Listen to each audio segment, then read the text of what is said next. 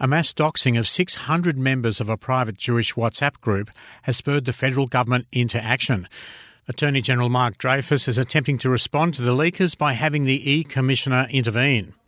We've already got some provisions uh, through the E-Safety Commissioner uh, that enable online platforms to be required to take down. Uh, we've seen the E-Safety Commissioner not only sending takedown notices but imposing penalties. Dominic Giles asked Doctor Carolyn McKay, Senior Research Fellow and Co-Director of the Sydney Institute of Criminology at the University of Sydney, just what is doxing? Doxing basically stands for dropping documents, and how it is achieved, it's primarily about publishing private information about people online.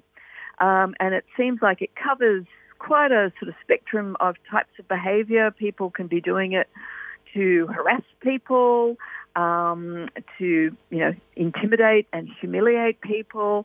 Uh, it can also go through to some very serious, more hate speech kind of um, reasons for doing this.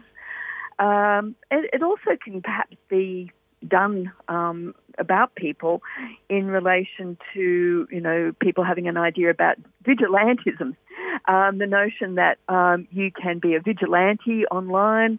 So it's basically, as I said, it's about publishing private information about people, for example, their name, their address, you know, where they live, where they work.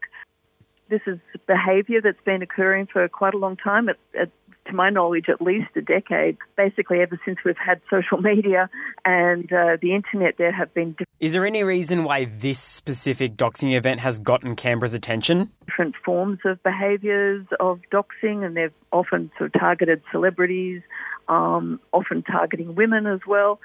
But I guess in this, this current instance, it's occurring because of, you know, it's got heightened media attention because of the tensions in the Middle East at the moment, and also because of the number of people involved. It's really vague at the moment, but do you have any ideas of what new anti-doxing legislation could possibly look like? I haven't um, seen a draft of anything. I think it's way too early and speculative to know exactly what's going on, but we already do have some legislation that potentially captures this type of behaviour. So, for example, in uh, New South Wales, we've got the Crimes, Domestic and Personal Violence Act, and there's Section seven in that, which talks about intimidation, and that actually includes behaviours that can be categorised as cyberbullying. But there isn't anything that specifically targets doxing per se that I'm aware of. And I guess I would just urge caution in how this is um, going to be actually drafted, to make sure it's kind of, in a way, not too specific. I think um, broad offences are the ones that can be um, more workable and more operational, um, that can actually lead to actual prosecutions if that's what we want. Um, but I will, would also urge caution about adding to the catalogue of criminal offences, because sometimes these behaviours can perhaps be better dealt with um, through better education, better control by social media pl- platforms. You've spoken a lot about education. My question is, how does one protect themselves from doxing? Or maybe better yet, how does someone practice digital hygiene? In terms of your digital presence, look, it's extremely difficult. Um, and I think you've got to be aware of how much personal information you put out there. But of course, if you're being doxed by someone, it may be, may well be someone who actually knows you very well.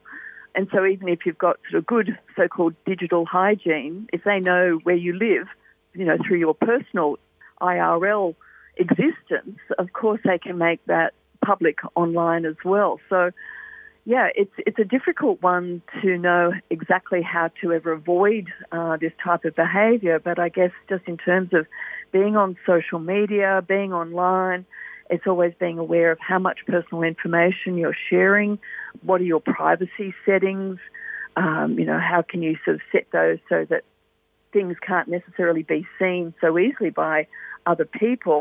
I guess on the flip side too, it's also being aware of how we deal with each other online, and being responsible and respectful when you're, um, you know, interacting with other people online.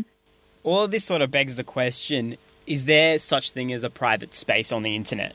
I think it's very difficult, and I, I think you can sort of see with this particular instance this notion of having a closed um, network, uh, whether that's on WhatsApp or, you know, any other sorts of uh, platform.